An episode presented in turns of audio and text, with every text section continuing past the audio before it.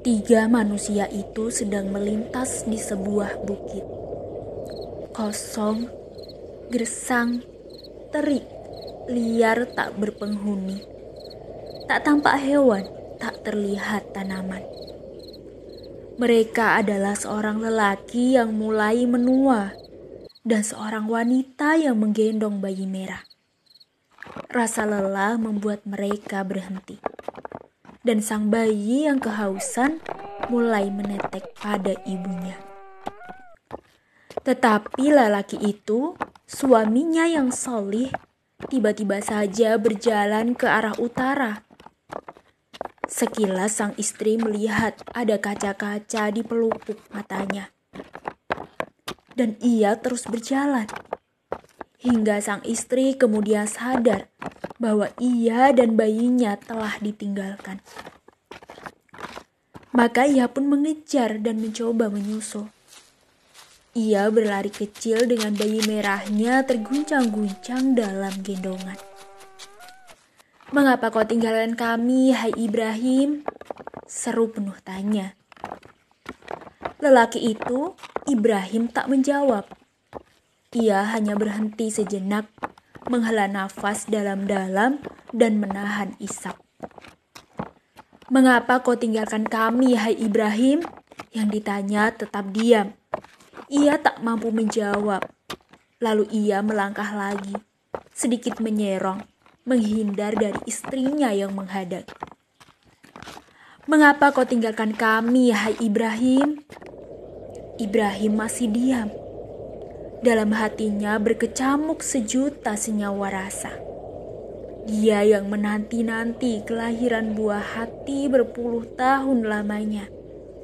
Dia yang melalui malam-malamnya dengan doa-doa. Memohon ada tangis kecil yang memecah kesunyian rumahnya. Kini Allah telah memberikan anugerah itu.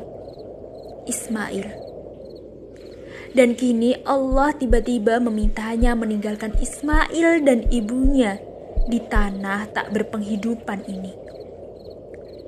Ia akan merasa sepi lagi. Ia akan dilanda khawatir tanpa bertepi. Tetapi apa daya seorang hamba? Dan mengapa harus bersangka pada Allah dengan yang tak semestinya? Ya, ia ridho dengan perintahnya hanya saja ia tak sanggup menjawab Hajar. Lapis bening di matanya telah berubah menjadi genangan.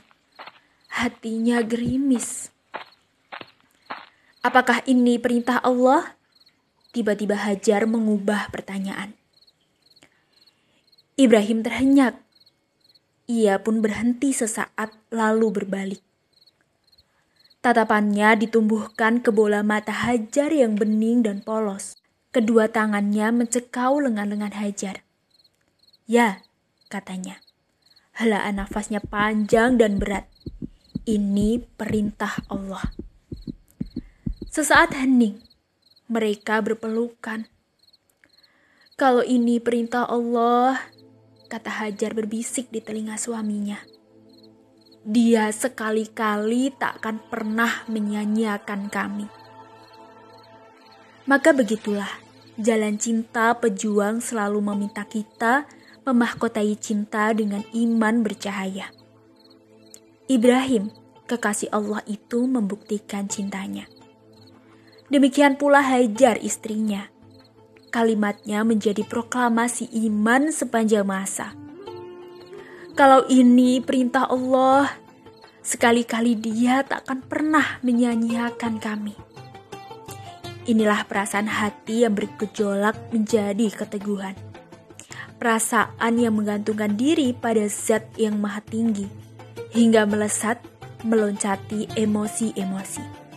Dan inilah yang namanya iman.